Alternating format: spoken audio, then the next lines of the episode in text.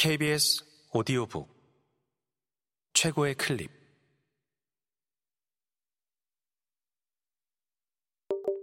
KBS 오디오북.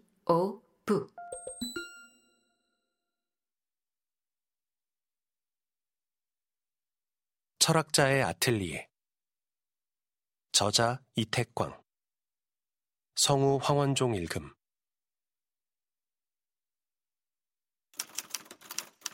이러한 사유의 과정이 의도하는 바는 파시즘의 반대자들이 기대를 걸었던 정치가들이 파시즘 앞에 무릎을 꿇고 자신의 대의를 스스로 저버리고 있는 이 마당에 정치적 관심을 가진 평범한 사람들을 그 정치가들이 씌워놓은 그물망에서 풀려나도록 하는 데 있다.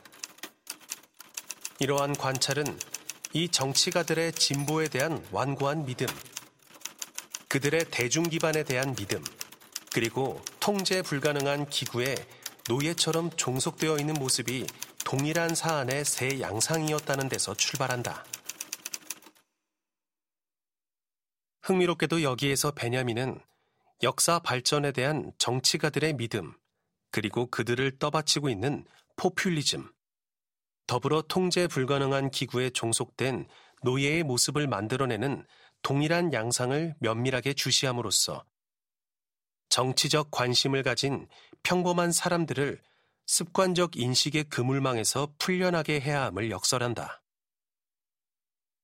그렇다면 새 양상을 만들어내는 동일한 사안은 무엇을 지칭하는 것일까? 역시 다음에 이어지는 태제에서 베냐민은 그 사안을 타협주의라고 지적한다.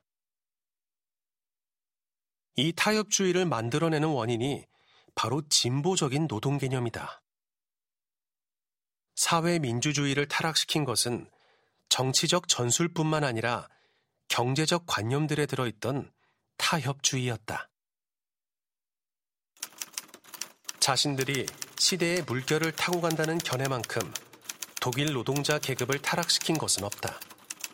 기술의 발전이 그 계급에게는 그 계급이 타고 간다고 생각하는 흐름의 낙차로 여겨졌다. 여기서부터 기술의 진보 과정 속에 있는 공장 노동이 정치적 업적을 나타낸다고 생각하는 환상에 이르는 것은 단 한 걸음이면 족하다. 해묵은 프로테스탄트적 노동 윤리가 세속화된 형태로 독일 노동자들에게서 부활을 맞았던 것이다. 고타 강령에 이미 이러한 혼란의 흔적이 담겨 있다.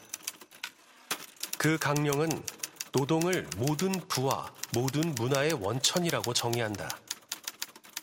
여기서 불길한 징조를 보던 마르크스는 그에 응수하여 자신의 노동력 이외에 아무것도 갖고 있지 않는 사람은 소유주가 된 다른 사람들의 노예가 될 수밖에 없다라고 했다.